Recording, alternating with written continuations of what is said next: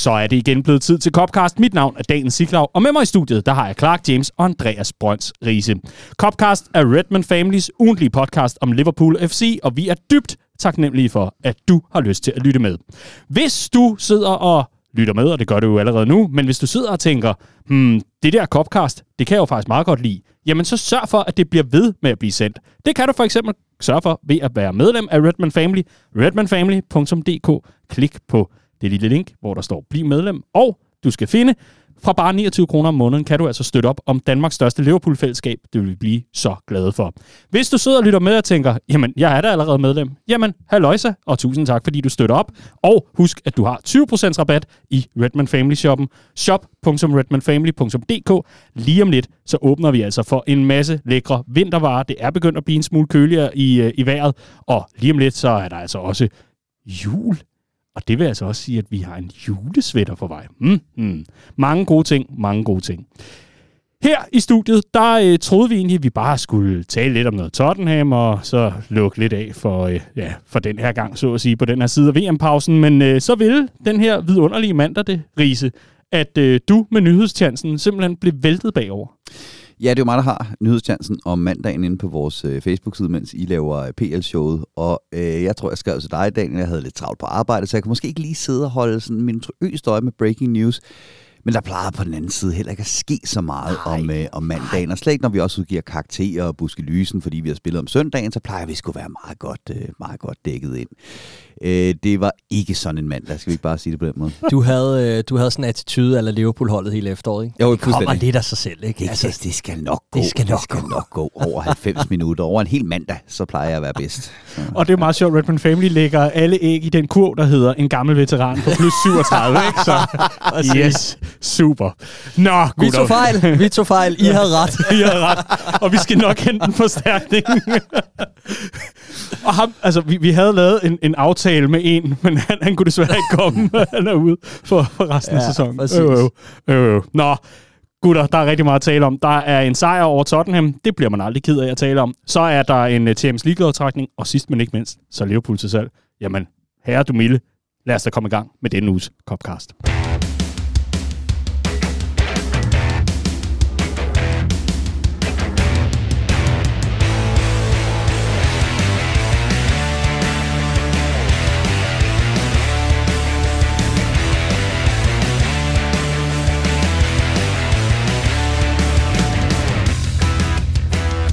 Vi lagde godt mærke til det, optakten, at øh, der var egentlig blevet bagt op til, at øh, vi skulle have en, en DN Lofren part 2 af øh, 2017, bare fem år senere.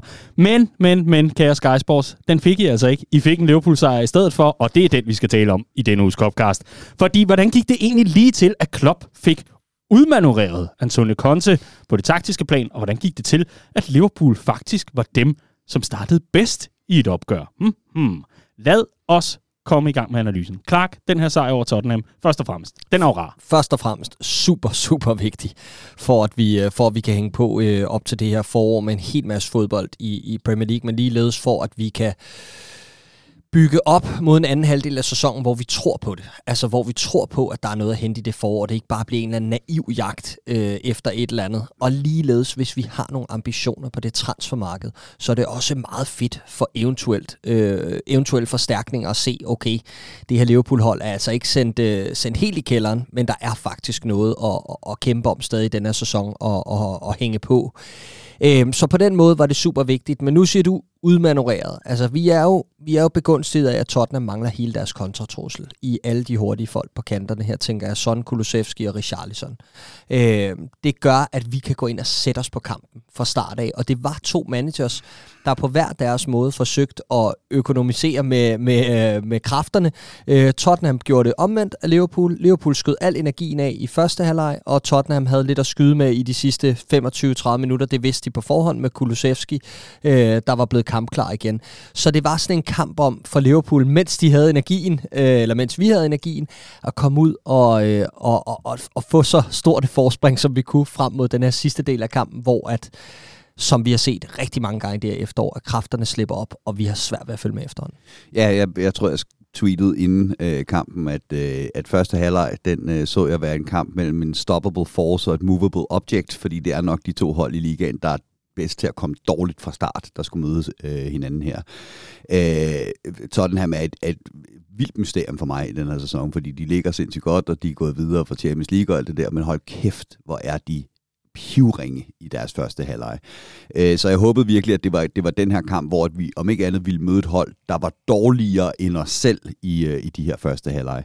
Øh, og det, det, det synes jeg øh, på alle måder, øh, på alle måder skete.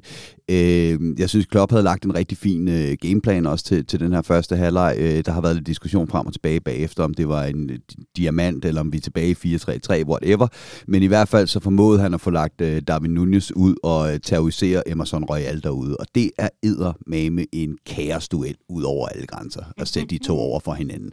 Øhm, men, men gameplanen var jo sådan set bare ud til Trent, der så skulle slå de her lange skift over til, øh, til Darwin Nunez, som jeg så liggende på en, øh, på en venstre kant, og det fik vi altså virkelig, virkelig, virkelig meget ud af i den der første halvleg. Og så er jeg helt enig med Clark, altså det, det, man skal ikke sidde og finde hår i suppen, og Salah han scorer to mål, og det er fremragende, og, og han skal fejres herfra til månen, men hold kæft, hvor var jeg træt af, han brændte den største chance, han fik i den her kamp, muligheden for at lukke den til 3-0, for jeg var ikke i tvivl om, at vi ville se Tottenham-hold, øh, der skiftede kanonerne ind, og så ville det blive en helt anden halvleg. Anden men, halvleg. men heldigvis så holdt vi, holdt vi stand. Men den chance, eller de chancer havde Nunez også selv, må man sige, øh, i, i løbet af kampen, og også i anden halvleg, da han trækker på tværs.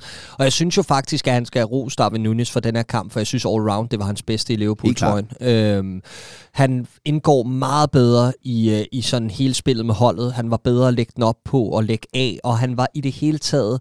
Han havde lige skåret 10% af den der øh, sådan krigeriske sult, som mm. han ofte har, og kiggede op. Det så vi på målet til 1-0, hvor han, hvor han ser Salah, og det var fuldstændig identisk situation, den i anden halvleg, hvor, han, øh, hvor Salah så brænder.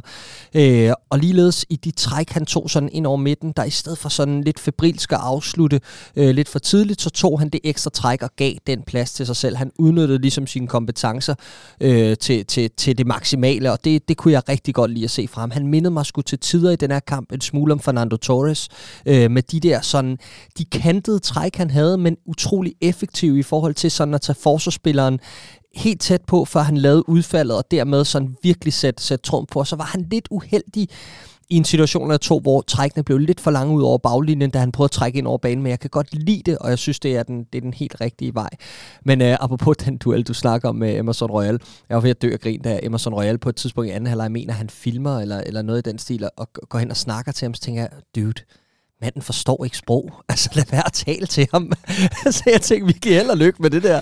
altså, han har fokus på én ting. Ja, ja, og, og, og det var rart at se ham komme ind i hovedet på en forsvarsspiller, i stedet for det, vi ellers præcis, har set, at, at det er præcis. ham, der har haft, haft øh, svært ved at styre sit temperament. Ikke? Og altså, den største ros, man kan give øh, i den her kamp til David Nunez, der er næsten første mål, der sad jeg og tænkte, jeg kan se, hvad der skal ske her. Jeg kunne se sideskiftet, jeg kunne se, hvor, hvilket område han skulle tage, hvilket han skulle trække til sig.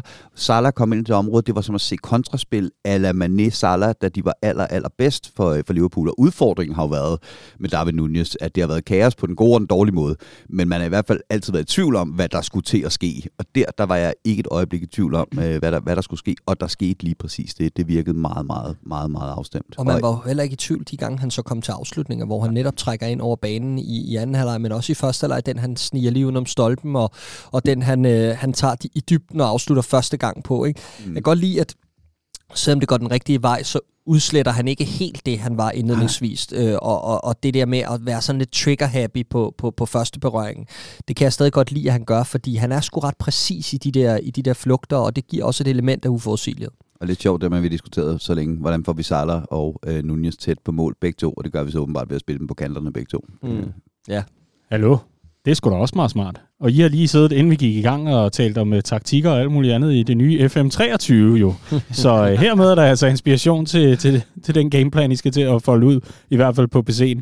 Vi, uh, vi har jo talt rigtig meget om, uh, ja, noget, der minder om det evige smertensbarn for Liverpool, i hvert fald også i indværende sæson. Midtbanen. Hvordan er det, vi løser den gordiske knude, som det jo har været, at sætte en midtbane, som skal kunne lidt af det hele, og øh, skal kunne være klar til at omstille sig til de nye formationer und alles rise. Her har vi jo altså en, øh, en Thiago Fabinho, og så en Harvey Elliott af en art i, øh, i, i midtbanerummet. Hvordan, øh, hvordan lykkes vi med det? Øh, det synes jeg ikke, vi gør. Godt synes, så. Det er der, vi har, vi har udfordringerne øh, kampen igennem, og særligt i, i anden halvleg. Øh, det man kan sige, der lykkes i den her kamp, det er at sørge for, at ingen af dem har en decideret chokker. Øh, jeg synes, at Fabinho klarer sig fint igennem i den her kamp. Jeg synes, at, øh, at øh, Thiago øh, klarer sig fint igennem i den her kamp. Jeg synes, at Elliot klarer sig fint igennem i, i den her kamp. Så ingen af dem falder sådan decideret igennem, men jeg synes godt nok godt, man kunne se, at øh, da de først fik gang i øh, at, at, at sprede spillet ud Tottenham og slå de hurtige sideskift, øj, der mangler øh, fysik og fart på den Liverpool midtbane. Mm. Men øh, det, der så fungerede fint for Liverpool, Clark, det var i hvert fald noget, jeg, jeg lagde mærke til, og som jeg har fremhævet et par gange over for dig, så nu bliver du rigtig træt af at høre pointen igen, men øh, vores lytter har jo ikke fået den, så, øh, så hvorfor ikke? Jeg synes, det var øh, enormt befriende at se, hvordan øh, Harvey Elliott indgik og, og hjalp os med at få afstresset de, øh, de situationer, hvor Tottenham lagde os øh, under, under pres. Var, øh, var, var enormt god til at få dirigeret bolden rundt, få distribueret og ikke tænke for meget over, hvad, hvad, hvad der skulle ske. Og det gav også et naturligt flow for Liverpool, synes jeg, i forhold til øh, den offensive gameplan, vi havde, som blandt andet var at sørge for, at Trent han fik den, så han kunne slå den helt lange violin over mod David Nunez og Emerson Royal i det der underlige, hold kæft, hvis de lavede sådan en eller anden bro-comedy, hvor de skulle på roadtrip. Nå, det er også lige meget. I hvert fald en, øh, en, en stor kado til Harvey Elliot for, for de facetter, han spiller i det, det her opgør. Ja, i, i første halvleg. Øh, men, men det er som om, at vi går helt i stå kollektivt i anden halvleg. Øh, men jeg er helt enig. I, i første halvleg, der spiller vi os ofte ud af presset ved, at vi, vi har ham, vi kan lægge den op på som sådan en, en intelligent bande, om man vil. Øh, der, der kan spille den af på første berøring og, og, og lægge modsat, eller så kan, så kan Trent lægge modsat. Det er helt rigtigt. Øh, og så synes jeg jo, at, at der, der er flere ting, der var opløftende i, den her første alder, at det var mere øh, som at se os, når vi er velfungerende. Altså det her med, at vi, vi begyndte at bølge presset ned mod, mod Tottenhams mål, og der var ikke de her individuelle svipser hele tiden, som satte os ud af rytme.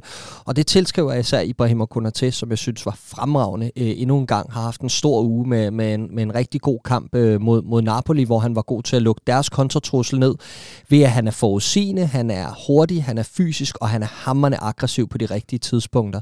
Øh, og det synes jeg har givet os meget at få ham ind, og det er ikke for at slæge Joe Gomez eller noget som helst, men vi får en ind her, der har noget reelt kvalitet og en koncentrationsevne, der er på et helt andet niveau. Han har øh, som den eneste spiller i den her Liverpool-trup lige i øjeblikket en hertil og ikke længere vibe over sig. Øh, når jeg siger det med, med midtbanen for eksempel. Øh, så, så øh, der er ikke rigtig nogen, hvor man føler, hvis de kommer ind og spiller omkring ham, så stopper det der. Vel? Øh, det har man med Ibrahimer øh, Konaté. Øh, en vanvittig, rigtig flot kamp af ham. Øh, han var min man of the match, øh, helt klart i den her kamp. Og det, det handler både om, at han er aggressiv i de her dueller, går op og vinder de her øh, hovedstødsdueller, øh, har den der fysiske presence, men hans øh, evne til at dække rummet nede bag Trent er øh, kilometer foran, hvad vi har set øh, Joe Gomez levere i den, her, øh, i den her sæson. Hans evne til at bringe bolden ud af forsvaret er lige pludselig virkelig også øh, øh, skudt i vejret. Ikke? Virkelig noget, han er, han er blevet god til. Øh, hans afleveringer og afspil for bagkæden er fuldstændig vanvittigt eminent øh, i, i den her øh, kamp også. Så, så det er sådan hele pakken omkring Ibrahim og til, men især det der med, at, at man, det er den eneste Liverpool-spiller, hvor jeg tænker, når han går ind i en duel, når han skubber op, så tænker man, nu kommer de simpelthen ikke, ham kommer de ikke forbi. Mm. Og øh, det er jo egentlig også lidt sjovt, når man, øh, når man tænker tilbage på nogle af de pointer, du havde omkring Ibrahim Konaté, da han kom til Liverpool. Det var, at øh, Klopp og Linders meget hurtigt fik fortalt ham, det, det er rigtig fint, at du er dygtig til at få ført bolden frem. Sådan, sådan gør vi det ikke lige nødvendigvis her altid, så nu skal du til at skære lidt af, af det af, og nu bygger han det på, så at sige. Altså begynder at, at, at finde de rigtige områder og de rigtige tidspunkter til at gøre det. Bare lidt sjovt at lave et callback til det. Sikkert. vi fik nævnt Trent. Mm. Og, og grund til, at øh, hvis, hvis vi skal forbi ham, Clark, det er, fordi du har en, øh, en tanke om ham. Part 8 har jeg har noteret her. Det er jo en grotesk præstation. Altså, det, jeg, jeg er simpelthen i chok. Øh, han er øh, uden bolden Nordic Bet Ligaen, og med bolden verdens elite. Altså, det, det er simpelthen utroligt. Jeg, jeg, jeg, jeg, jeg, jeg er virkelig rystet over det, jeg sad og så øh, i, i den kamp her. Øh, det, det var sådan en, øh, det var sådan en, en, en, en samme, øh, hvad, hvad hedder det, sådan en, en, en, et highlight wheel fra efteråret, vi sad og så, at, at Trent Alexander-Arnold øh, uden bolden i, i, i den her kamp. Den måde, de bare efter behag straffer ned i bagrummet øh, bag ham. Jeg har sgu lidt ondt af ham i perioder. Altså, når jeg ser ham blive oversprintet af en 34-årig øh, Ivan Perisic, så er der altså så er der noget helt galt, ikke?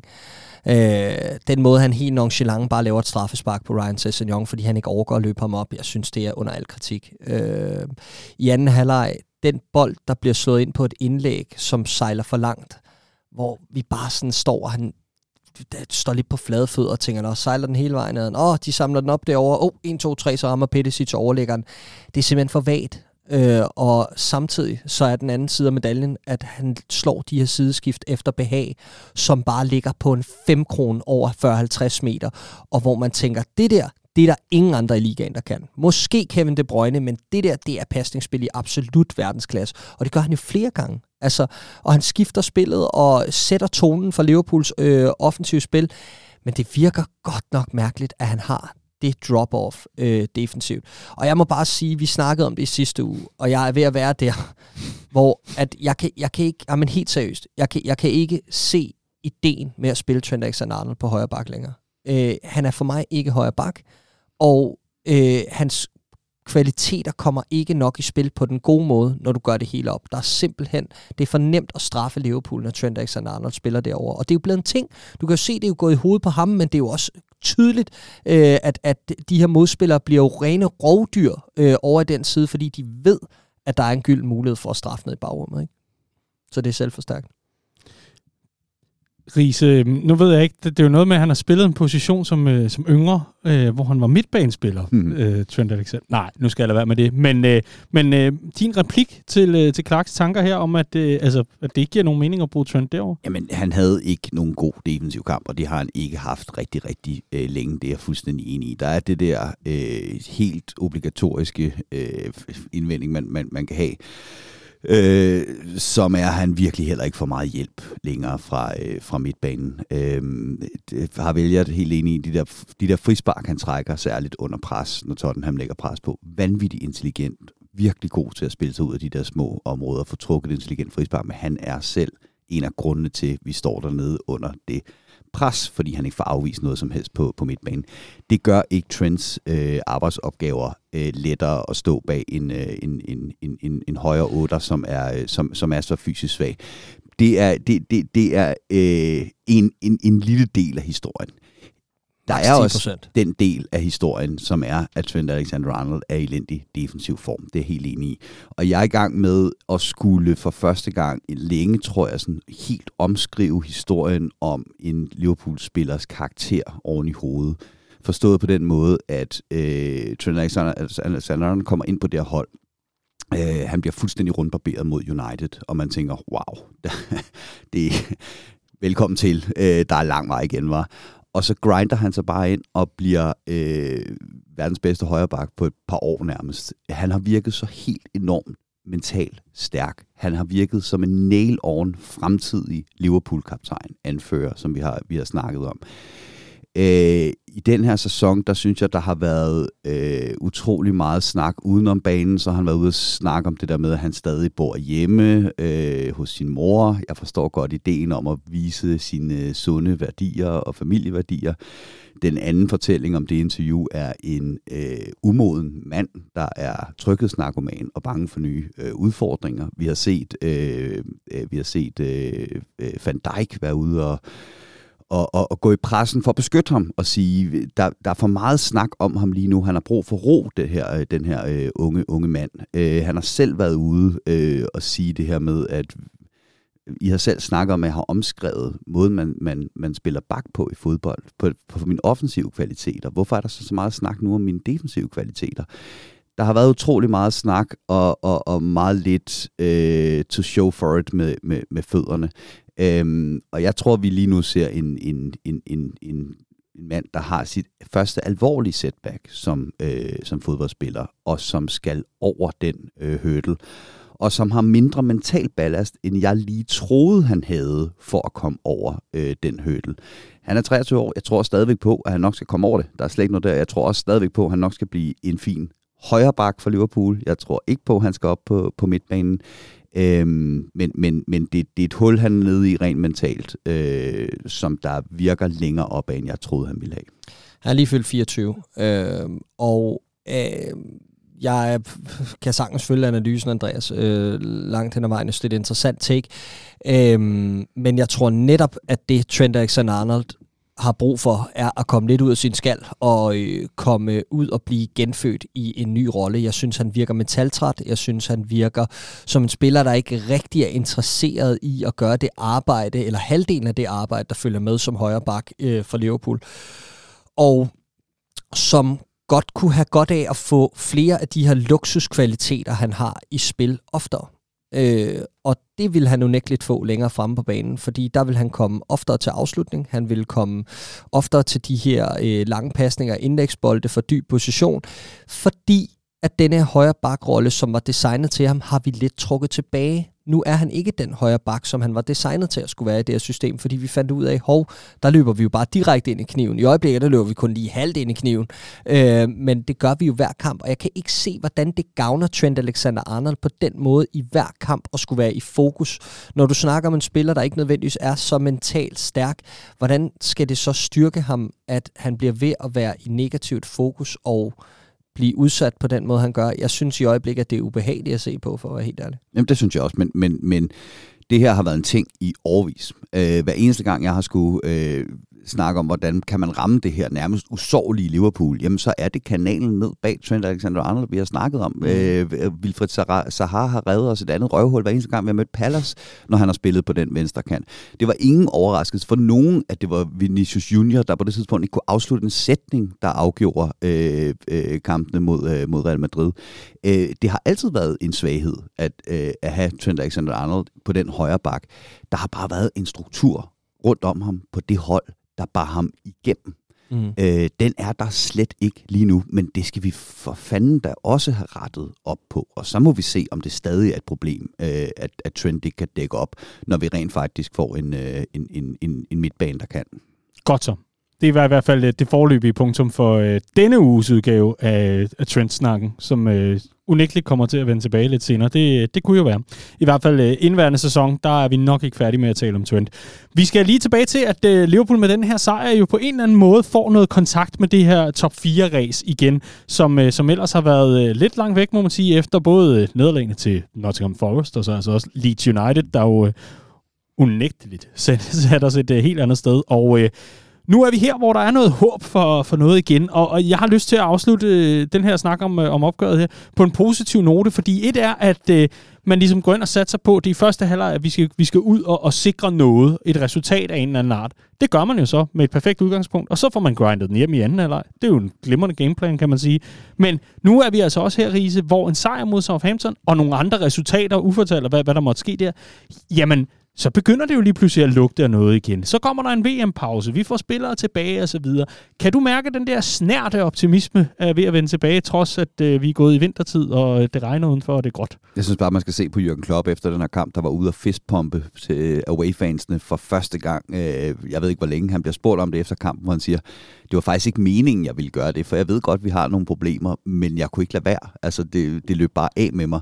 Det var helt samme følelse, jeg sad med efter den her kamp. Altså, øh, efter man lige fik øh, ild til hjernen igen, efter at have holdt vejret i noget, der minder om 40 minutter i anden halvleg, øh, jamen, så var, jeg, så var jeg mega opløftet over den her kamp.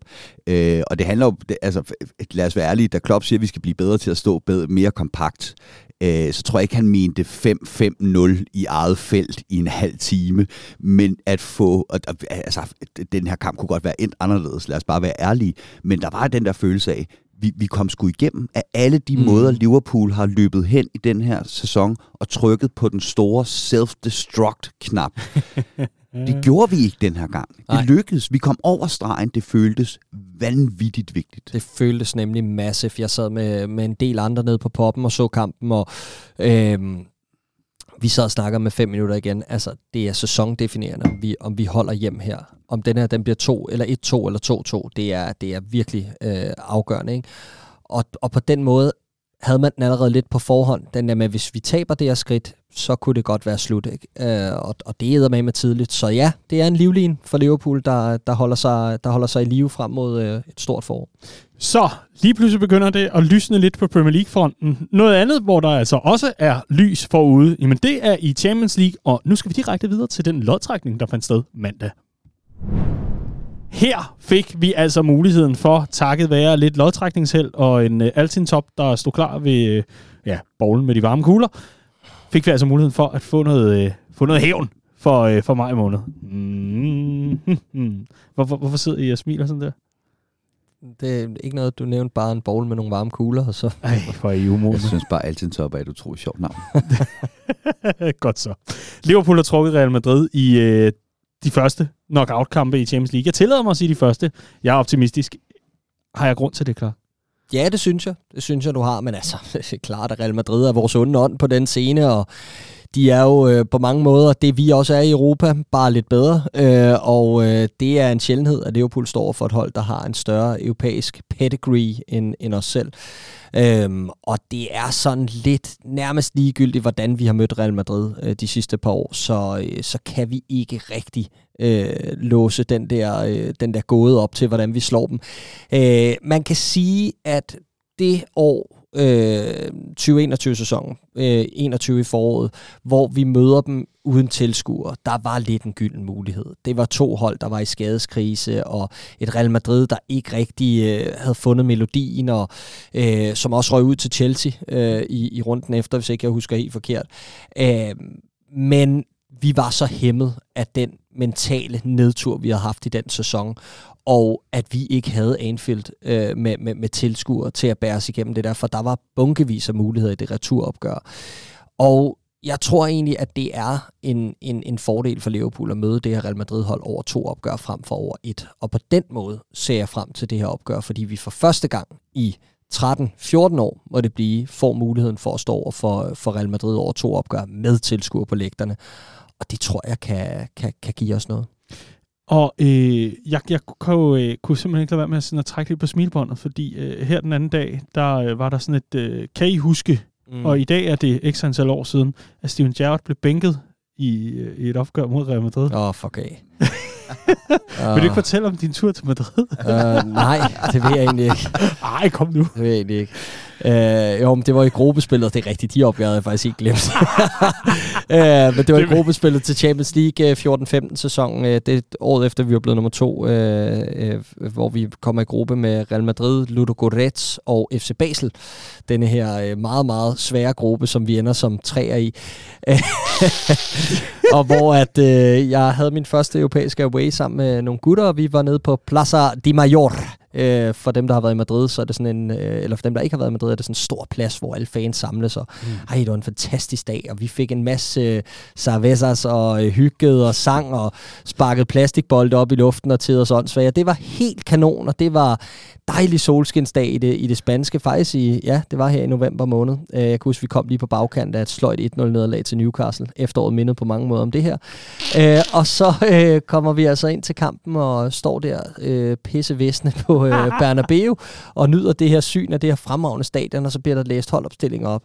Og jeg troede ikke mine egne ører og øjne, da jeg så den her line-up Liverpool stillet med, med Fabio Borini på toppen og Colo Touré i centerbakken med, med Martin Skertel og en Steven Gerrard på bænken. Og jamen, sjældent har vi vel set en stærkere Liverpool-bænk, men uh, det var tydeligt en Brendan Rodgers, der, uh, der sparede kanonerne, fordi Champions League var vel ikke så vigtig igen, var det det? Hvad er det værd at vinde Champions League, hvis man ikke kommer i den næste år, ikke? Præcis. Ja. Hvilket man også gør, når man vinder. Men ja, you get the point. Og, og, og, og ingen af delene lykkes. Videre, så, ja.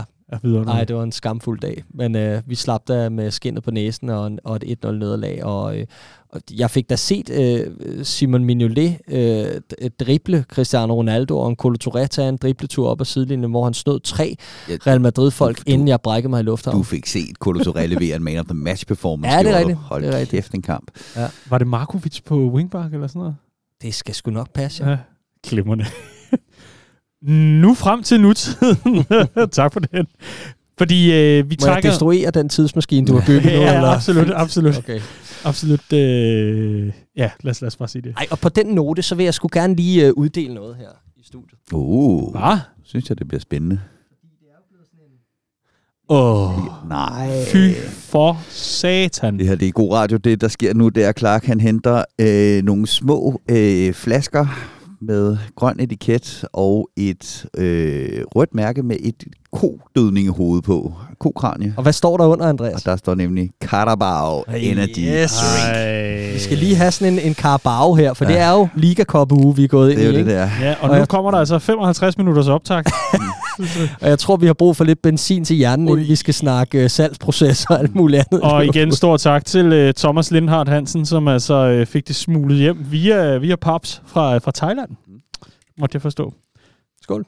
Øj, det Det, det er sådan en, en daggammel Red Bull, der har stået ude i skulle solen. lige til at sige, det er minder mig om den at, at vågne op. Skulle jeg nogensinde få børn, så ville de være selvlysende. Det minder mig om Ja. dagen efter Banabeo, det her. det er godt nok skrækkeligt. Jeg synes, det, det, det minder mig virkelig sådan duften om øh, de gode gamle privatfester, man holdt, da man var øh, ung og spændstig, og så vågnede dagen efter, så var hele gulvet smurt ind i vodka Red Bull. Ikke? Fuldstændig. Øhm, ja. Vodka Red Bull, altså hvor rige var I? Var det ikke vodka X-Ray? For Netto? Men Ries, øh, nu fik jeg plapret løs om Real Madrid. Hvad, øh, hvad tænker du om vores chancer egentlig? Jamen, nu siger Daniel, at øh, vi, vi var tilbage i tiden her med den øh, dejlige tidsmaskine, og jeg er glad for, at vi skal frem i tiden for at finde de her møde, øh, møder mod Real Mm. Madrid. I nuværende forfatning slår Liverpool ikke Real Madrid, men øh, der er lang tid til de kampe. Præcis. Øhm, De er det er på den anden nu. side af, et, øh, af et VM. Øhm, men, øh, men, men, men ja, altså jeg, jeg er enig, jeg glæder mig til at møde Real Madrid over to opgør med tilskuere på, på stadion. Øh, det er de største kampe i, øh, i, i Europa. De, de har lavet et rigtig, rigtig fint generationsskifte, som vi mangler at lave, synes jeg. Øh, Valverde er i top 5 over verdens bedste midtbanespillere lige nu på nuværende øh, form. Altså fede Valverde. Ja, lige præcis. Ja. Øhm, og og, og øh, Tchouameni har kørt ind på holdet, Rodrigo har kørt ind på holdet, Vinicius Junior har kørt ind på holdet. Øhm, jeg synes, det, det, det, det er et skræmmende Real Madrid-hold. Men der er de her tre måneder til, hvor at, øh, Liverpool også kan nå at få styr på, øh, på rigtig mange ting inden da. Der er lang tid til. Det skal vi nok. Det skal vi nok overkomme. Ja, jeg så, de tabte 3-2 til Rayo Vallecano i aftes, så øh, ja, træerne vokser heller ikke ind i himlen der. Nej, nej. Den spanske sommervæld, der kommer og ødelægger det for dem. Præcis. Præcis. Ja. Og når jeg tænker, Forrest er altså bedre end Rayo Vallecano. Marginalt. De har marginalt flere end købe. Godt så. Prøv at høre, det er ikke fordi, vi skal, vi skal trække øh, pinen ud meget længere på den her front. I hvert fald har Liverpool trukket Real Madrid i Champions League, og alt kan ske. Det er altså en turnering. Og noget at glæde sig til. Og Clark, er, er du så at finde på lægterne til det her opgør? Ja, det er jeg faktisk, men øh, på Anfield. Øh, Okay. Så den omvendte, og det glæder jeg mig sindssygt meget til. Fedt. Det bliver min første kamp i denne her sæson, så det, øh, det bliver godt. Det bliver rigtig, rigtig godt. Mm, der er du rigtig meget fortjent, har du. Glimrende. Og så kan vi jo lige kort lidt på hatten for, at øh, Liverpool jo faktisk øh, endte det her gruppespil med at øh, få den der øh, oprejsning, så at sige, mod, mod Napoli. Det var da meget fedt. Det var super fedt. Helt generelt har det her gruppespil været fantastisk. Altså, jeg er nået til det punkt, hvor jeg overvejer, om den der European Super League er en god idé, alene hvis øh, planen er, at man skal spille øh, Nationalliga i midtugen og europæisk i, øh, i, i weekenden, for jeg har været pissetræt af at skulle optage Copcast, og så har kunne snakke om en fantastisk præstation i Europa, og så har den været fuldstændig ligegyldig, fordi det, vi har set om, øh, om lørdagen, har været så, øh, så ringe. Ikke? Øhm, så, så helt klart let på hatten for et fantastisk gruppespil endnu en gang af, af Liverpool Football Club. Og det var, øh, det var et fedt punktum at sætte oven på det, vi oplevede i Napoli. Altså, så kan man sige, at kampen var nok så ligegyldig i de første 60 minutter. Der skulle en var øh, afgørelse til at sætte Anfield i gang øh, på, på øh, Østigards øh, marginale offside-mål. Ikke? Øh, men vi tager det hele med, og især hen mod slutningen, synes jeg, der var en optur at hente, øh, set med Liverpool-briller, noget vi, vi ikke har, har taget, øh, taget med her i udsendelsen indtil nu. Men øh, Bajsetic, som jeg nævnte i, i sidste uge, og, og det unge kul af spillere Carvalho og Calvin Ramsey, debutanten, der kom ind, synes jeg gav noget tiltrængt energi, og jeg var faktisk ret overrasket over, at Klopp smed dem ind, selvom vi kom foran. De, man kunne se, de gjorde sig klar ude på sidelinjen. Så kommer vi foran til sidst, og så siger han, ved du hvad, fuck det, de skal ind alligevel. Øh, og så kom de unge drenge ind øh, under et, altså mod Europas måske mest formstærke hold til sidst i en kamp, hvor de jagter en uafgjort. Og jeg synes, de gav en ro til det her fodboldhold. Jeg synes virkelig, at de gik ind og løftede opgaven i de sidste 10-12 minutter. Øh, og, øh, og ja, endte med at vinde 1-0 på banen også, øh, da vi scorede et, et mål mere til sidst. Ikke? Men også en kamp, hvor at begge hold var fint tilfredse med 2-0. Napoli blev stadig nummer et i gruppen, og øh, Liverpool fik et virkelig brugbart resultat øh, frem mod Tottenham. Godt så. Godt så. I hvert fald var det øh, det, du fik for den her omgang øh, Champions League-gennemgang i Copcast. Nu skal vi nemlig til noget andet, fordi at øh, gå videre fra gruppen i, i Champions League, det er jo noget, der giver penge. Og penge er gode, især hvis man er Fenway Sports Group. Og hvis man er Fenway Sports Group, så vil man gerne have fingrene i endnu flere penge. Vi skal videre i denne uges Copcast, for vi skal tale om, er Liverpool til salg? Er de det, Riese? Ja. Godt. Det ser sådan Tak for i dag. Det var en fornøjelse. Hvis man har bud, så kan man altså sende dem til John altså, Altså, det, det, det, er ikke, det er ikke kun fordi, at den her Carabao øh, redsels, redsel, jeg er blevet præsenteret for, fuldstændig indtørret min mund at drikke at svare kort her. Øh, det er simpelthen fordi, der er udarbejdet et salgsmateriale, øh, som Liverpool altså. selv har sendt ud, øh, som, som lidt giver svaret væk, synes jeg. Mm-hmm. Mm-hmm. Men der var lidt, øh, der var lidt tvivl. Godt så. Lad, lad, os, lad os lige få, øh, få, få listet det op. I går mandag, der breakede nyheden om, at Liverpool FC, og altså hermed ejergruppen bag Fenway Sports Group, er klar til at lytte til bud fra eventuelle øh, interesserede, der måtte have lyst til at købe aktiepost i klubben. Hmm. Størrelsen på den aktiepost er lidt op til, øh, til hvad, hvad, man nu øh, har at ligge, og hvad, hvad man har at, øh, at skyde ind med. Men Clark, vi kan vel ikke komme uden om, at Fenway Sports Group på den ene eller anden måde har lyst til at profitere lidt på den investering, man gjorde sig i 2010. Jamen, det, jeg ved ikke helt, om det er, om det kan sættes så, øh, så, eller sådan op. Sådan jeg vil øh, notere det er, at Fenway Sports Group har indset, at den måde, man kører tingene på nu, ikke kan fortsætte. Man kigger på et Manchester City, på et Newcastle, der kører der ud af på finansiel doping og hvad, hvad de ellers gør. Og det her, man havde håbet på med Financial Fair Play, der skulle træde i kraft på et tidspunkt, har ikke været effektivt nok. Så man kigger ind i et klima, i et landskab, som ikke er bæredygtigt med den måde, man kører tingene på. Man kigger på et Chelsea, der har fået nye ejere og større økonomiske muskler, og tænker, har vi nået vores loft? Og derfor tror jeg, at denne her udmelding, som FSG laver i går, egentlig er en appel til, at vi kan tage imod investering udefra, så vi sammen kan løfte Liverpool til et andet niveau, eller vi er også åbne for, at hvis der skulle være nogen, der kunne gå ind og tage den herfra, fair nok. Så på den måde, ja, åben for, for tilbud, helt sikkert, og åben for ændring mere, øh, eller mest af alt, som, øh, som jeg læser det. Riese, altså når man åbner for, at øh, folk udefra skal kunne købe de aktieposter, øh, eller i hvert fald, og spørgsmålet er, om det er en, en majoritetspost, eller hvad, hvad pokker det er, så, så er det jo også fordi, at man ikke selv ønsker at lægge de midler, der skal til i, mm. i, i længden herfra. Så er det jo fordi, man har lyst til, at der kommer noget andet økonomi ind. Man kan også selvfølgelig bare lave øh, clean sweep, og så simpelthen sige, jamen, øh, klubben af jeres, den koster 4,5 milliarder pund og så kan man ligesom trække sig lykkeligt ud og, øh, og ride mod solnedgangen og, og verdens ende og købe sig en, en større båd. Altså, hvor, hvor, hvor, hvor, hvor, hvor tror du, at uh, Fenway Sports Group de ligger i forhold til, at uh, de nu siger, godt så, vi, vi, vi er klar til at lade andre komme til bordet også? Øh, jamen, jeg tror helt klart, at de er klar til at sælge, hvis de får det rigtige tilbud. Det, det tror jeg hele tiden, de har været. En af grundene til, at øh, FSG i mine øjne har været ganske udmærket ejer, det er, at de har ikke trukket penge ud af klubben løbende, men det, de skulle tjene deres penge på, det var, at klubben blev mere værd, og når de så en dag sælger, så er der jackpot. Øhm, lige nu er klubben mere end 10 gange mere mm. værd, end da de øh, købte den. Øhm, det, er en, det er en okay uh, return on investment, uh, må man sige der er noget i det her, som, øh, som, som Clark siger med FFP og, øh, og pengene, der kommer ind fra øh, nation states. Øhm, der er noget med European Super League, der ser ud til at være lagt i graven. Der er det her Project Big Picture, som John Henry var fortaler for, der er lagt i graven. De, de, der er et spørgsmål, om der kan komme flere tv-penge, altså om ikke kurven på tv-pengene er stå, øh, toppet. De har fået lavet de her øhm, øh, øh, øh, infrastrukturinvesteringer, træningsanlæg, øh, stadion, nu skal der sådan set bare smides en masse penge i at få, øh, få, få nogle gode spillere til, til, til Liverpool. Det virker som et godt tidspunkt at sælge. Det er, det er jeg helt enig i. Spørgsmålet er så øh, igen, hvad, hvad, hvad skal man læse ind i det her med, at de øh, gerne vil sælge øh, måske bare aktieandele? Er det majoriteten, de er ude og sælge? Og det kan være lidt svært at, øh, at vurdere, synes jeg, fordi der er ikke nogen tvivl om, de går ikke ud og siger, vi vil ud af det her. Liverpool er til salg. Så kan man ikke sælge den til den pris, man vil. Så er det en meget, meget, meget svær en at skulle øh, komme tilbage fra øh, den position. Så derfor giver det god mening at sige, at man om ikke andet vil ud og sælge nogle øh, aktieandele. Det har man gjort før med det der øh, med, med LeBron, øh, der har været inde og købe. Redbird øhm, Capital. Redbird Capital, der har købt de der, hvad er det, 10 procent for ja. 11 milliarder, eller hvad det er.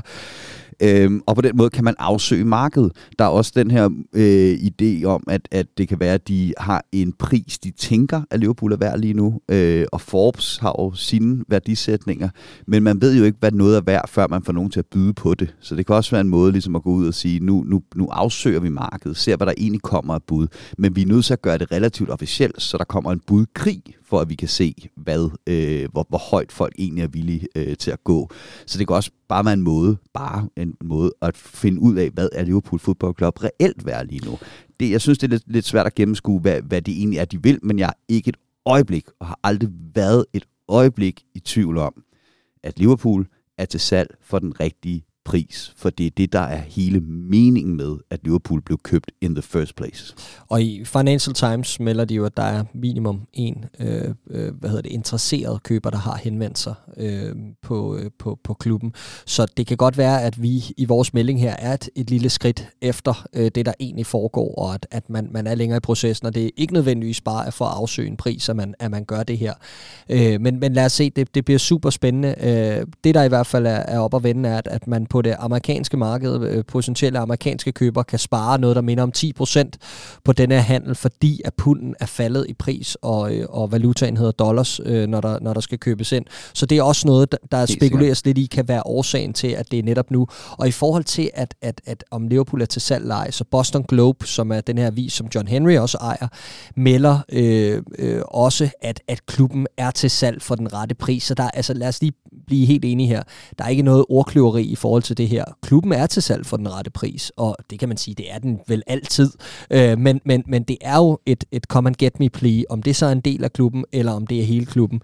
Mm. Det er, det, det er der, det er der sådan rimelig klarhed om, af, af, af det, der foregår. Ikke? Ja, så skal man også have den med i mente, eller det har jeg i hvert fald, at FSG er ved at være nogle gamle mænd. Øh, John Henry er 73 år gammel, øh, så hvis man gerne vil tjene de penge, man, man havde udset sig at skulle tjene på at, at eje Liverpool øh, Football Club, øh, så er det også et spørgsmål om, at, at om, hvis man skal nå at gøre det, så, så skal det være værd.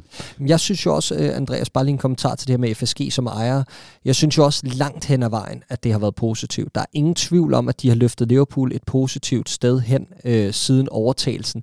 Men der er også et kæmpe men. Altså, der har været for lidt fingeren på pulsen med, med, med nogle af de ting, med nogle af det, eller noget af den kutyme, som er en del af engelsk fodbold, og den kultur, som Liverpool også står for. Jeg tænker jeg også i, i forhold til at prise fans lidt ud af, af, af, af stadion undervejs og forsøge at lave eller gå med bag om tæppet på det her European Super League. Og man har lavet sin fejltrin og har så reageret på det efterfølgende. En anden ting er hele det her omkring transferstrategien, som aldrig nogensinde var blevet en succes uden Jürgen Klopp. Vi så det før Jürgen Klopp, vi ser det også nu her i det sidste års tid, at det halter, fordi man mangler ambition, og man mangler viljen til at risikere øh, ting på det her transfermarked. Det er jo så også en af forklaringerne på, hvorfor at klubben er i en sund tilstand nu her, at man ikke har været ude og unødigt risikere, men man skal ikke, øh, man skal ikke tage fejl det her, den succes, som er opnået økonomisk, og på den måde, man har drejet transfermodellen rundt på, den er kun lykkes på grund af, at Jürgen Klopp har været i klubben. Ja, ja jeg, jeg, jeg synes, øh, jeg, jeg holder over, jeg, jeg freder overhovedet ikke FSG. Jeg kan sagtens se, hvilke fejl de har begået som, øh, som, øh, som ejer. Øh, jeg synes, der er andre ejere i fodbolden, generelt, der er et større problem for Liverpool, Absolut. end de ejer Absolut. Liverpool øh, selv har. Øh, den inflation, der, der, der, der går i fodbold på grund af, at der nu er nogle stater, der ejer, øh, der ejer nogle klubber. Det synes jeg er, øh, er et større problem. Men jeg synes da helt klart, at der også i det her er, og det er der altid, når man, når man når, eller skal ind i den her proces, der er også et maskefald, ikke? fordi øh, i 2018, hvor det forlod, at der var kinesiske investorer inden efter Liverpool, der var meldingen, Liverpool er overhovedet til salg. Mm. Nu er meldingen, Liverpool har altid været til salg. Mm. Og det har vi, vi har altid sagt, at Liverpool var til salg for den, øh, for, den, for den rette pris. Og så kommer der alle de her meldinger om, at det skal jo være for, øh, for klubbens bedste, og, og så videre, og så videre, og så videre.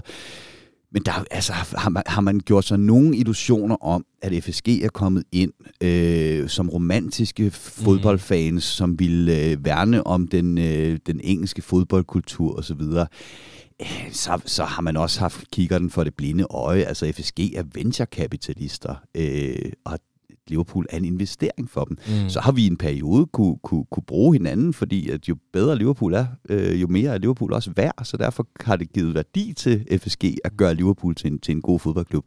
Men selvfølgelig er øh, målet med at eje Liverpool Football Club, det er på et tidspunkt at tjene penge nok på salget til, at John W. Henry kunne få sin 8. lystjagt. Øhm, og når han så lægger til øh, i den nede i Liverpool Havn, alt efter hvem han sælger til, så er jeg sikker på, at han nok skal blive fint modtaget af den grund. Ja, men der er nemlig det der element nu, der hedder careful what you wish, what you wish for. Ikke? Altså det er, det er det er, det, det er lidt uhyggeligt, det her med at stå i den position, hvor man overlader klubben til, til, til nye hænder, uden at vide, hvad det er for nogen. Ikke? Øh, det, det, det synes jeg i hvert fald personligt er en, en lidt skræmmende tanke. Mm. Vi, øh, vi har altså at gøre med en, øh, en ejergruppe. Jeg synes også, at du, du fint ridser det op, Riese, men, men mest af alt for lige at, øh, at understrege, altså man, man har hele tiden lige dyppet tåen. Man har aldrig øh, plasket fødderne ned i, i vandet. Tværtimod, man har altid dyppet tåen. Om det har været NFT, om det har været at prøve at trademarke Liverpool, om det har været at, øh, ja, på den ene eller den anden måde. At, Sende at, folk hjem på overlov under corona. Præcis. Hele tiden ja. skubbe til de der grænser, få den feedback, blive klogere, lære af det, lytte til fansene og så videre og så videre. Og nu er vi så bare her, hvor Fenway Sports Group måske ikke har lyst til at løbe større risiko, øh, end, øh, end, end, end hvad der er tilfældet for nuværende. Fordi hvis, hvis vi lige tager hele den her historie og hvad kan man sige, konvertere den til noget sportsligt, fordi det, det er jo ren finansstof, kan vi jo lige så godt sige. Der er nogen, der har en investering, nu vil de gerne profitere på den investering, og det gør de altså ved at sælge ud. Så er spørgsmålet, i hvilken rækkefølge man vil gøre det, i hvilket øh, tempo, hvilket tempi vi, vi er oppe i, og, og hvordan øh, hele strukturen er. Men, men faktum er, at vi har med en ejergruppe at gøre, der siger, vi mener ikke, at det er det værd at lægge yderligere timer og mande, mandekræfter i for nuværende med den model, vi har. Der skal hives nogle penge hjem. Godt. Konklusion. Det er en, en klassisk øh, køb-salg-situation, øh, hvis, hvis man kan gøre det sådan. Nu skal vi over i at konvertere det til noget sportsligt, fordi jeg tror, der sidder en, en del fans og tænker, jamen prøv at se med Chelsea, der kommer ham den sjove Todd Bowley der, der sidder og taler om, at øh, vi skal have All-Star-kampe, og han, han kaster øh, flere penge end City efter venstrebaks og alt muligt andet. Det er spændende. Hvad med Liverpool? Hvad med Jude Bellingham? Mbappé? Tør jeg drømme lige pludselig? Nu har jeg været vant til, at alt skal vende sig og dreje sig igennem et regnark. Så vi skal selvfølgelig også komme med vores vurdering af, hvad kunne du efterlade Liverpool i for en situation her, Clark? Fordi du nævner det lidt. Nu skal der ske noget nyt. Man har fundet ud af, at den måde, man har drevet fodboldklub på, den formentlig bliver ret troet i, i den nærmeste fremtid, hvis ikke nutid, når man ikke er villig til at spendere. Så dine tanker omkring, hvad kan det her komme til at betyde sportsligt for Liverpool, både positivt og negativt? Jamen, de her manglende restriktioner på måden at bruge penge på i fodboldverdenen er helt sikkert noget, der har gjort indvirkning på øh, FSG's øh, velvilje til at sælge her. Det er en ting. En anden ting er den her afvisning af European Super League, som du er inde på, Andreas. Alle de her øh, sådan, øh, visions, FSG havde for, øh, hvordan de kunne drage fordel af deres måde at gøre tingene på, hvor at gitteret ligesom kunne lukke sig omkring de nuværende topklubber, jamen de gitter er ikke kørt ned over denne her butik, og det betyder lige pludselig, at der er åben marked, og det er der også for de her statsejede klubber. Og det gør, at man fra FSG's side helt sikkert har kigget ind i det her efterår med måden, det er gået på, og måden flere klubber har rykket sig alvorligt hurtigt på, øh, og flere klubber har været ude at spendere i sommer i øh, skalaer, som man hidtil måske ikke havde forestillet sig var muligt. Her tænker jeg på Chelsea i deres nuværende forfatning, og med det hold, de i forvejen havde af dyre spillere, at de på den måde kan gå ud og risikere at bruge så mange penge. Jeg tænker også på Newcastle, der er vokset vanvittigt hurtigt, har brugt flest penge af alle klubber i Europa i 2022. Jeg tror, at det, det landskab, man har kigget ind i der, og kigget ind i en Liverpool-trup, der samtidig er alderne på vej ned ad bakke, uh, let's be honest, uh, og der kræver investering, og der kræver fornyelse, og man samtidig kigger på det skæld, der så er mellem, jamen det her det er altså priserne på at bygge en ny trup nu, øh, og det er den risiko, der skal lægges, så har man tænkt, jamen der skal laves noget om her. Der er nødt til at enten at komme noget hjælp udefra, som jeg sagde indledningsvis, eller så er vi nødt til at lægge, eller vi er i hvert fald nødt til at lægge transferstrategien om. Der er nødt til at komme nogle flere penge på bordet for etablerede spillere, og det man gjorde for nogle år siden, da man købte Allison og Van Dijk, jamen det kunne man finansiere ved at sælge et andet aktiv i truppen osv. Den går ikke den her gang. Der er ikke nogen at sælge i den her trup. Det er ikke det, det handler om. Det handler om at bygge ovenpå, og det betyder, at du skal have hænderne i lommen, og det er de ikke villige til. Det er sådan, jeg læser det her. Øh, og jeg tror, det er kombineret med, at man samtidig ved, at man er nødt til at skrue lidt på modellen, så man i højere grad fremover er nødt til at købe mere etablerede spillere for at gøre det her fodboldhold bedre. Og det er en farlig cocktail for et, et, øh, et venture som FSG. Hvis vi øh, kigger på en, øh, en mulig byder her, øh, Riese, og det er fordi, jeg, jeg kommer med et navn. Nu, nu har vi bare, øh, vi, vi kalder vedkommende John Doe.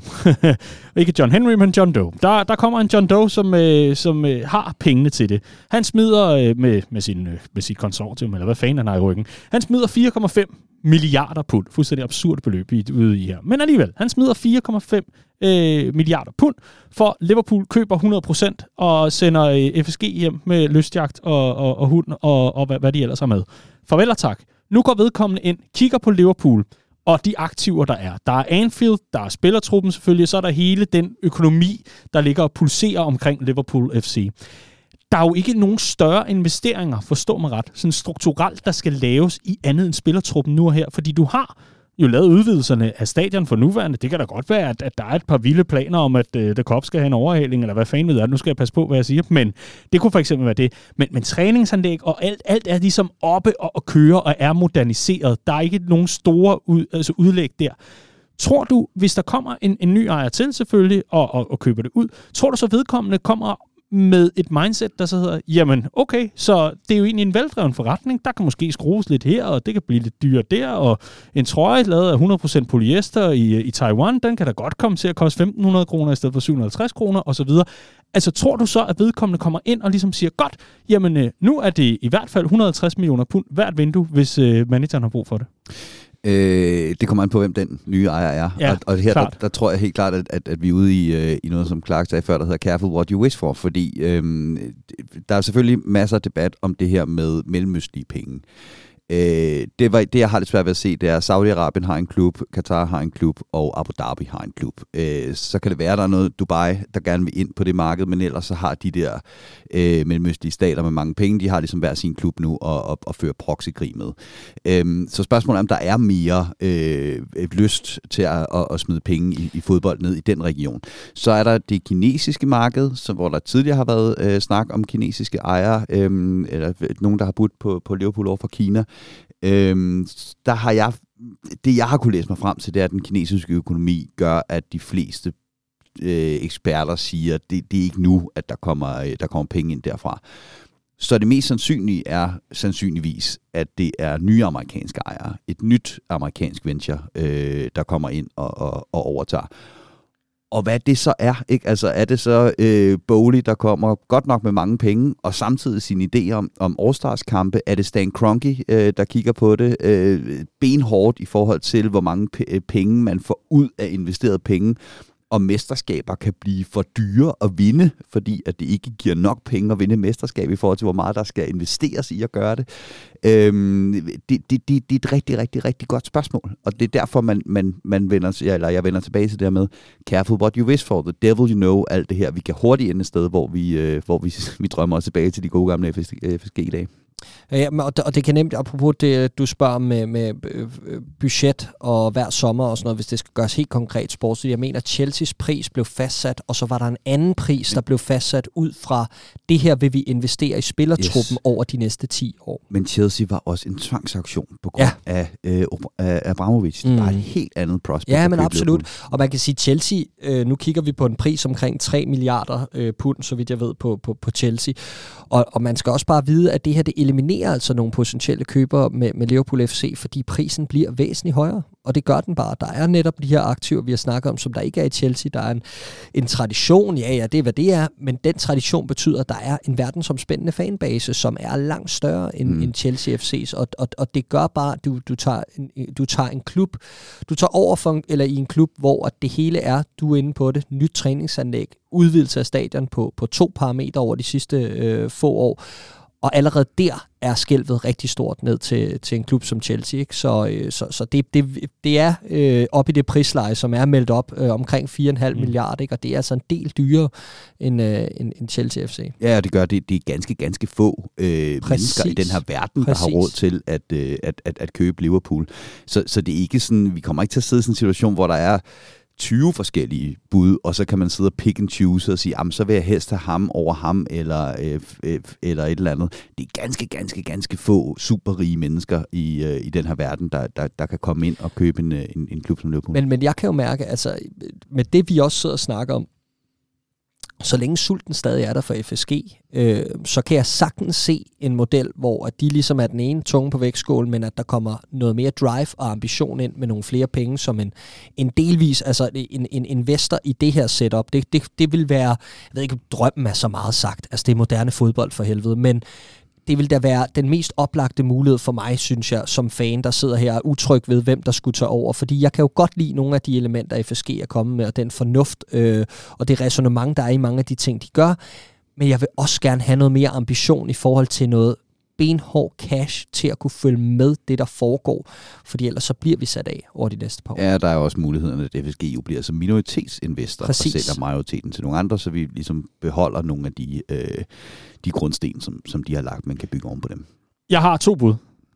Den ene, Jeff Ja, Bezos. Altså på, på Liverpool? Nå, ja. Simpelthen. Ja, ja, ja, lige præcis, Clark. Jeg har sparet øh, rigtig mange penge under pandemien. Nej, øh, Jeff Bezos og øh, Amazon går simpelthen ind og ser Liverpool som en perfekt mulighed for at skyde øh, deres store satsning omkring, at Amazon Prime skal være øh, den nye hovedkanal for, øh, for sport i hele verden, og der bruger de Liverpool med eksklusive rettigheder og hele pisset. Simpelthen merchandise und alles. De går bare all in. Sindssygt bud, jeg ved det, men Jeff Bezos og Amazon, det er mit første bud. Mit andet bud, lidt mere seriøst, var jeg lige ved at sige. Nej, lidt mere useriøst. Den norske øh, oliefond, mm. må Mhm. der mangle noget, og der er så mange i forvejen. Det er jo en halv norsk klub jo alligevel.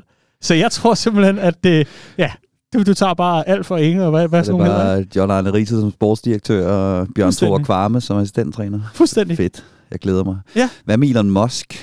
Øh, Tesla Anfield, ikke? ja, præcis. Ja, du, du kan ikke gøre noget ved det.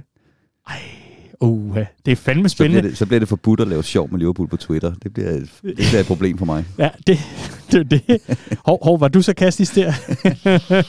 Til gengæld, så kan det jo være, hvis man er, hvis man er medlem af klubben, så kan man få sit, øh, altså, væk, den der, det blue tick, kan man få for 4 dollars i stedet for. Mm. Altså, vi er enige om, at fluebenet er hvidt, ikke? Åh, jamen, er den ikke- blå rundt for, ja, nå. Okay, undskyld, undskyld. Var, var du meget bogstavelig der? Det kunne da ikke ligne dig, Andreas Brøndse, lige at smadre en pointe for... Øh, ja. Har du det godt? ja, ja. Vi, øh, vi, vi, God vi, kan, nu. Øh, vi, vi, kan, vi kan jo ikke komme udenom, Clark. Øh, der er ingen grund til at sidde og være, øh, være sådan helt dystre omkring det her. Og vi, vi er lige ved at være færdige med den her uges udgave af Copcast. Men altså, sidder du og er reelt nervøs for, at øh, Liverpool får en ejerkreds eller Saudi-Arabien? Nej, det er jeg ikke reelt nervøs for. Jeg synes, Andreas øh, opridsede mulighederne meget godt tidligere, og hvorfor at det ikke er en oplagt øh, øh, spiller i, i, i den her snak. Og så er der også bare et... et øh, der er et fansegment omkring Liverpool, som jeg tror vil være mindre øh, accepterende over for øh, sådan en investering end op i Newcastle for eksempel. Øh, vi er ikke en desperat klub, som øh, leder efter vores vej i det her. Vi er en klub, som er vant til at vinde, men også vant til at vinde på den rigtige måde, og man kan sige, at vi har, øh, vi har også sat os selv højt op moralsk i forhold til, hvordan vi godt kan lide at vinde tingene, hvordan vi godt kan lide det er i Liverpool, og det er der nogen, der, der gør en stolthed ud af, og det synes jeg, der er fedt, øh, og det kommer til at blive sat på en prøve, så frem at der kommer tvivlsomme øh, øh, ejerstrukturer ind omkring den her budkrig, og øh, der tror jeg, der er en større fanpower i Liverpool, end, øh, end, end i rigtig mange andre steder. Riese, du skal også lige have lov til at komme med en uh, afsluttende note her. Ikke omkring uh, den her ejerkreds, fordi Clark refererede så fint til, til din gennemgang fra tidligere, men spørgsmålet herfra til dig, det er, uh, tror du, at uh, et, et ejerskifte vil være noget af den der friske energi, der skal til? Vi har talt rigtig meget om, at et par, par gode otter, jamen så er Liverpool godt gænge igen, og så kan vi begynde at se, se et hold præstere. Men tror du, det vil være godt for klubben at få, uh, få det rygstød, det vil være for eksempel at få, få nye ejere? På kort bane helt klart, øh, fordi der, der, der, der er ikke et øjeblik i tvivl om, en ejer, der kommer ind i Liverpool, vil have den, det, det udgangspunkt, der hedder, nu, nu, nu skyder vi nogle penge ind øh, til at få det her projekt til at rulle. Øh, og det er det, det er det, som FSG ikke har været villige til. De har givet nogle, nogle, nogle lån til favorable renter til at lave infrastruktur, men de har rent faktisk ikke investeret egne penge i spillertruppen. Det er ikke et øjeblik i tvivl om, at sådan en konsortie, der kommer ind, vil gøre på kort sigt så er det spørgsmålet på, øh, på, på længere sigt, øh, hvad for nogle planer de så vil have for, for Hold Liverpool. op, hvor er det spændende. Ja. Clark, et sidste pointe. Meget, nej, meget nej, kort. nej, nej, der er, der er ikke noget. Det, er- det, det er bare den her sådan metaltræthed, der er kørt i det her, som, som vi alle sammen kan mærke lidt, ikke? Og, og som, jeg, som det her det er jo også tydeligt opstiller, at FSG ikke magter opgaven en gang til i forhold til genopbygning. Og der kigger jeg jo tilbage på et sommervindue i 2018, hvor der blev lagt nogle penge. Ikke? Ja, delvis nogle af Coutinho-pengene på Allison, men der blev også investeret i Naby Keita, der blev også investeret i, øh, i Fabinho.